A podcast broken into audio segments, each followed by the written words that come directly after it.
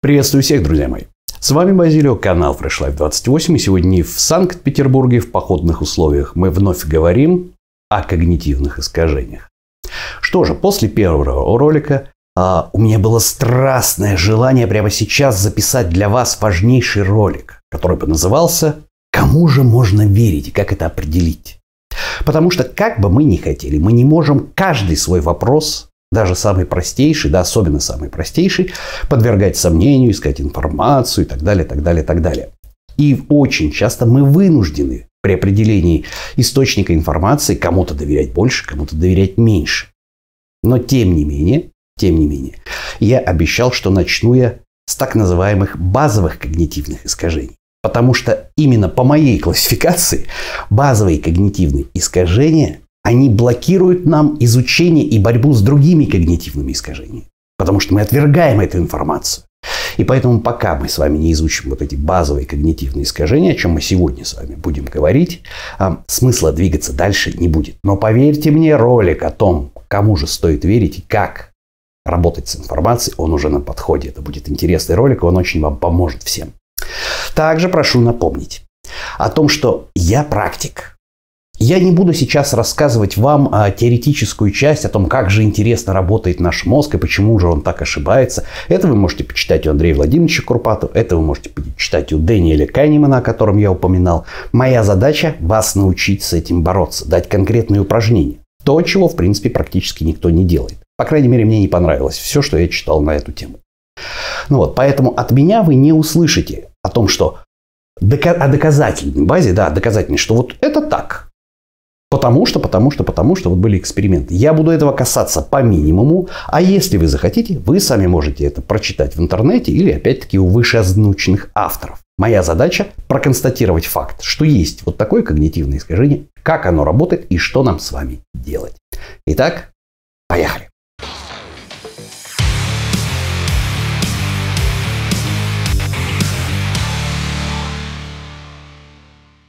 Прежде всего, прежде всего я хочу обратить внимание на три фактора, самых важных. На самом деле их гораздо больше, но есть три очень-очень важных фактора, при которых наши когнитивные искажения проявляются во всей красе и цветут бурным цветом, таким, знаете. Как вы знаете, что э, когнитивные искажения проявляются из первого ролика, как вы знаете, да? Когда решение за нас принимает наша интуитивная, не когнитивная часть, да? Когда мы не размышляем над результатом, а хватаемся за первый попавшийся, кажущийся нам очевидным результат. И он очень часто бывает неправильным. То есть это наша обезьяна, по моей теории, да, или система 1 по книжке Дэниеля Канемана. Да, это одно и то же, по сути дела. Так вот, поскольку у нас это наша первобытная обезьяна или система 1, интуитивная и так далее, значит, эти три условия звучат так. Первое. Недостаток времени. Именно при недостатке времени мозги отключаются, и нам хочется принять решение, которое вот само плывет в руки. Этим тоже очень часто все пользуются. Помните из первого ролика задачку про теннисную ракетку и мячик? Я вам дал на ее решение 5 секунд. Большинство из вас, после того, как взяли карандашик и посчитали, не выяснили, что мячик-то, конечно, стоит не 10 рублей, а 5. Но для этого потребовалось время. В большинстве случаев, когда времени нет, человек автоматически 3, 2, 5. Единицы из вас, которые были математиками, разумеется, они прошли эту задачу. Это абсолютно не означает то, что вы, дорогие мои, не подвержены когнитивным искажениям в других сферах. Еще как подвержены, так же, как и я. Вот. Итак, первое – это недостаток времени. Второе – это эмоциональная вовлеченность. Когда вы затрагиваете тот вопрос, который вас волнует эмоционально, вызывает в вас ответ эмоциональный, да, когнитивные искажения начинают процветать бурным цветом. Почему? Потому что эмоции – это как раз прерогатива нашей обезьяны или системы 1. Она отключает мозг, и она начинает эмоционально на все реагировать и пытается взять верх и подсунуть вам вот это самое решение, которое далеко не факт окажется правильным. И, наконец, третья часть. Третья часть очень интересная. Мы все жутко не любим брать на себя ответственность. И поэтому человеческое существо, человеческий мозг, он старается в любом случае принять решение так, чтобы он не был за это виноват случае что. Это наша природа. Бесполезно это отрицать. Я вам расскажу, каким образом. На самом деле очень просто с этим бороться и тренировать это. Ну вот. Но именно тот факт, что мы не любим испытывать чувство вины случае чего, заставляет в нас переложить ответственность на нечто другое. На авторитет, еще что-то, еще что-то. И тут автоматически тоже когнитивные искажения начинают свести борным цветом. И вот три условия, три условия. Недостаток времени, эмоциональная вовлеченность и нежелание испытывать чувство вины для нас сейчас будут основополагающие в том, о чем я буду говорить. Поехали. Первое на сегодняшнем ролике о когнитивные искажения, которое мешает нам работать с другими, это склонность к подтверждению своего мнения, которое получено заранее. Есть такая штуковина. Дело в том, что наш мозг, он устроен таким образом, что информация в нем не висит вот где-то не привязанная ни к чему. Нам гораздо проще а, обрабатывать это эвристика, да, эвристика доступности. Нам гораздо проще обрабатывать и доставать из памяти информацию, когда она с чем-то связана, с чем-то проассоциирована. И, разумеется, та информация, которая, вот, допустим, там, протеин-химия, там, все качки тупые, еще что-то, еще что-то, которая пришла к вам первой, она уже постепенно обрастает нейронными связями она обрастает непосредственно связями а, с другими какими-то событиями. О том, что все это говорят. И вот Вася со второго этажа тоже говорит, что все качки тупые. То есть там... А, и вот эти вот накрутки, вот эти вот накрутки, они дают эффект того, эвристика доступности, о том, что когда мы встречаем какую-то информацию, которая полностью противоречит тому, что мы знали, мы начинаем этому сопротивляться. На самом деле, как вам сказать, где мой диктофон? вот. Самый простейший эксперимент, он э, был проведен в 60-е годы прошлого века, да, и он очень-очень известный. Экспериментатор просил угадать, угадать э, некую последовательность, да, то есть там по какому алгоритму он выбирает три числа. Числа были 2, 4, 6. Правильный ответ был абсолютно любое последовательность из трех чисел, которые идут по возрастающей, то есть 3, 9, 12, 1, 2, 22, то есть без разницы, был правильный. То есть он загадал такое. Но люди начинали искать тайный смысл в этом задании. Тайный смысл. То есть о том, что каждое следующее число должно быть на 2 больше предыдущего и так далее, и так далее. Выстроив какую-то свою гипотезу, потому что им это было проще, да? И начисто отметали все варианты. Когда им говорили, нет, это неправильно, попробуйте еще раз, попробуйте еще раз. Они цеплялись за свои прошлые непосредственно а, гипотезы и ни в коем случае не пытались отойти на них вправо или влево. Вот этот самый простейший эксперимент. На самом деле вы можете поискать. А, экспериментов было сделано очень много. Я, как уже сказал, я не буду вдаваться в теоретическую часть. Просто поверьте, наш мозг работает таким образом, что наша информация, которая у нас сидит в голове, ну вот, с убеждениями, а, люди стараются следовать ей.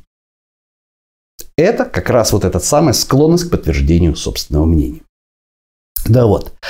Из э, продолжения следует так называемая поляризация мнений. Это вообще очень уникальный случай. Поляризация мнений – это когда, несмотря ни на что, Вообще, несмотря ни на что, даже когда людям а, рассказывают о том, что вот на самом деле все обстоит дело так и так и так, люди еще больше убеждаются в своей точке зрения противится этому, отталкивает. Это так называемый эффект поляризации мнений. Он тоже очень хорошо изучен. Безумно хорошо изучен.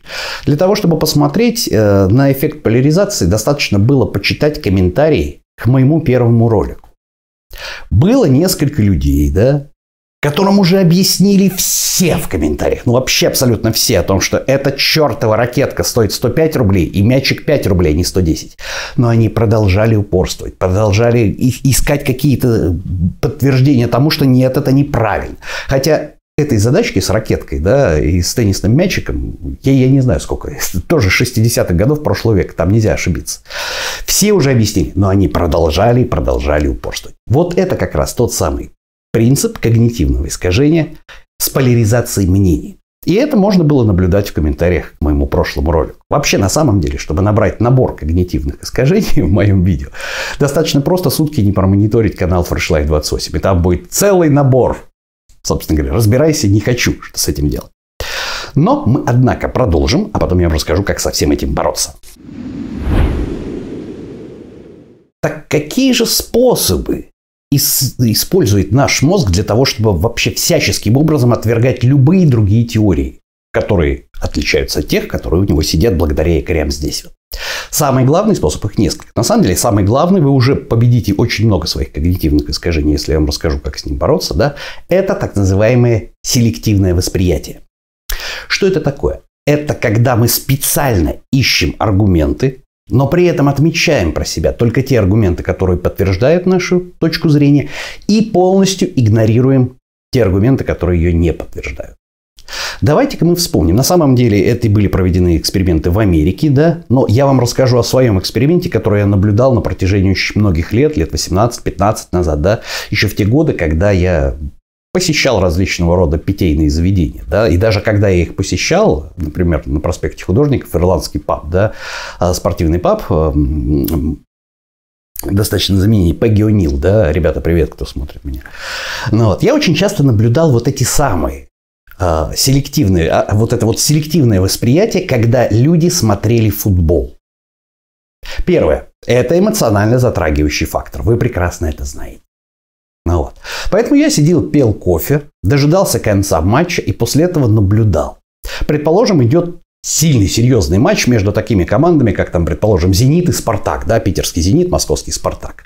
У них всегда существуют какие-то определенные разногласия, скажем так, но к моменту, когда матч заканчивается, это было эфири. То есть я не понимаю, как люди только не передрались. Там охрана стояла, в общем-то, и ждала.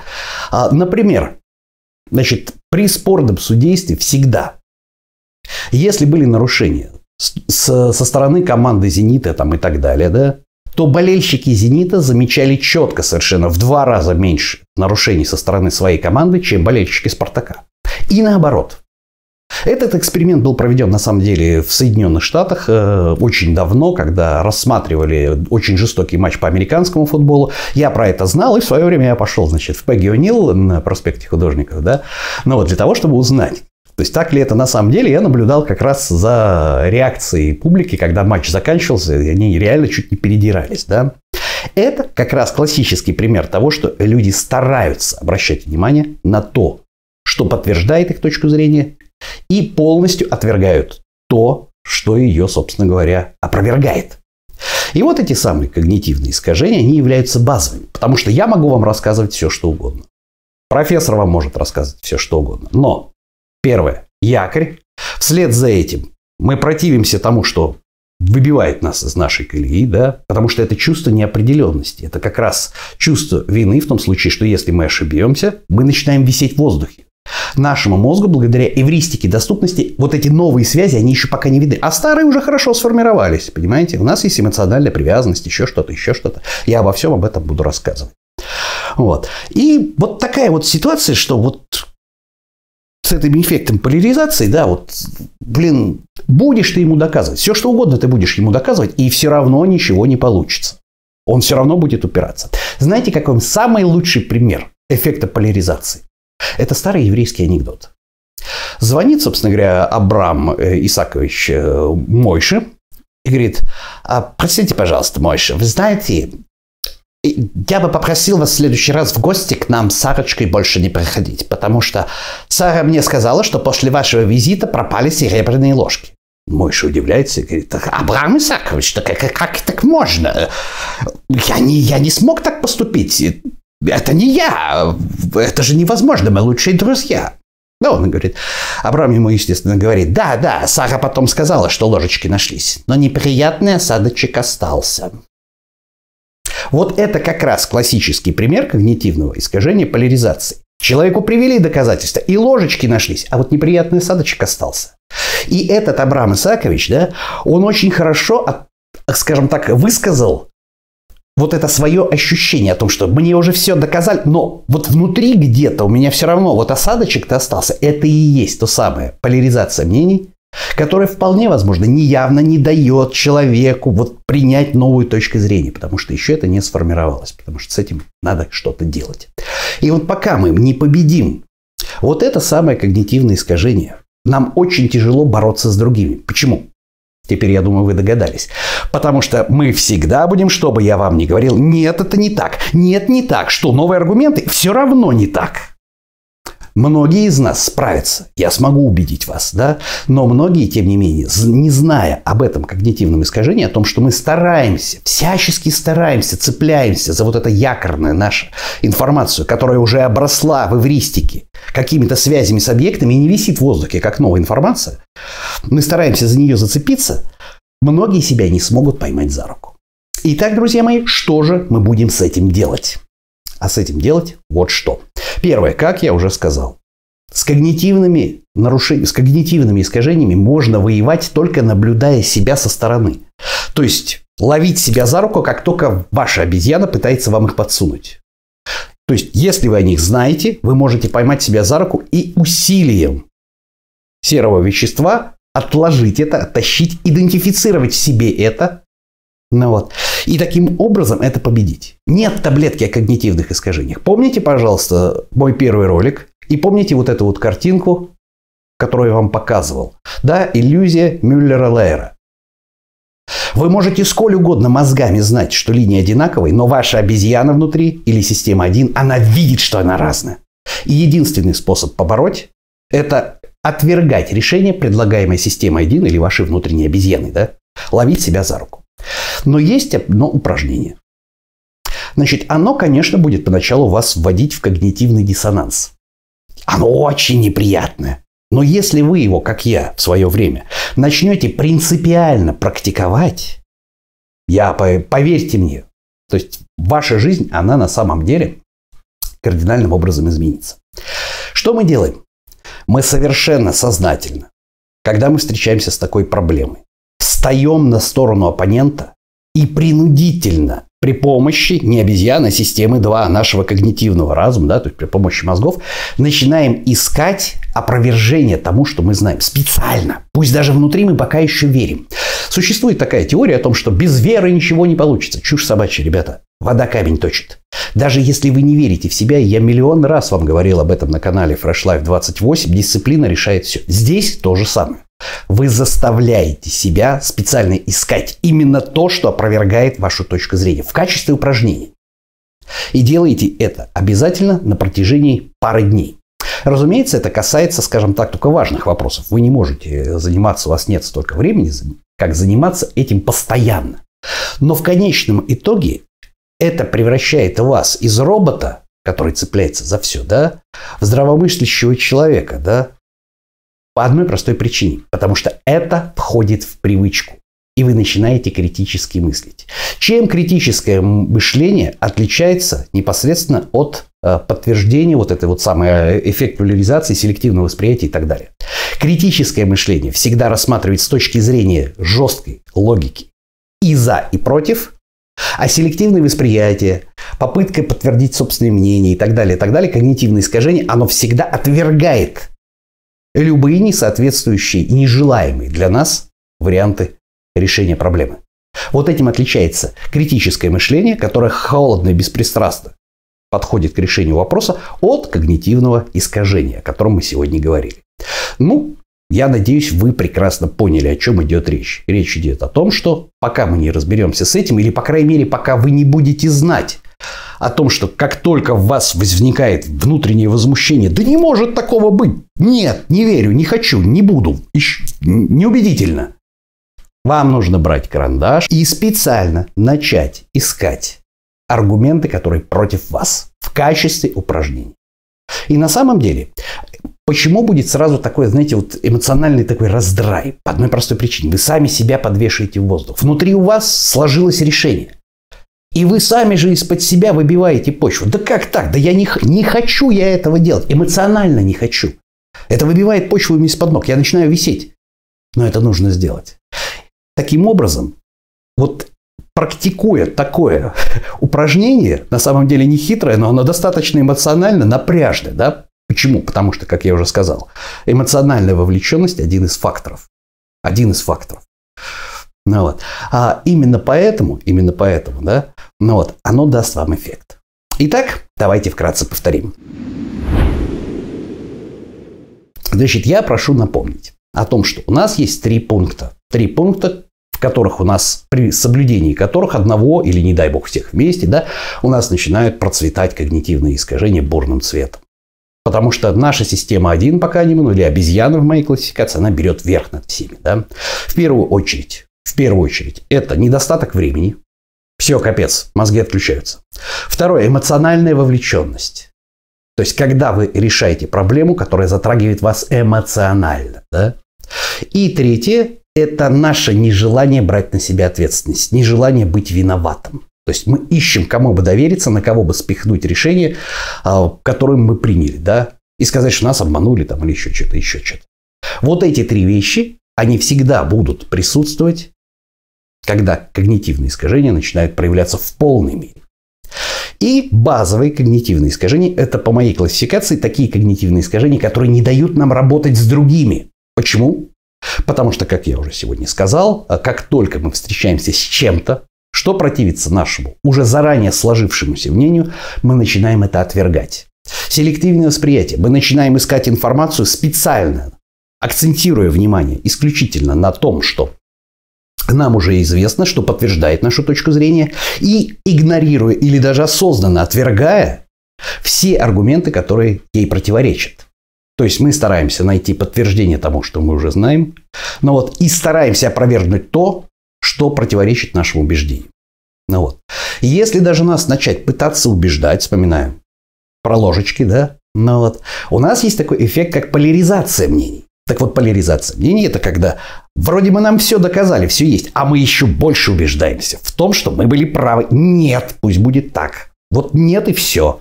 Как уже сказал, достаточно просто посмотреть комментарий к моему прошлому ролику на канале Fresh Life 28, когда люди упирались в том, что мячик стоит 10 рублей, хотя им уже все все расписали. Нет, вот так и все.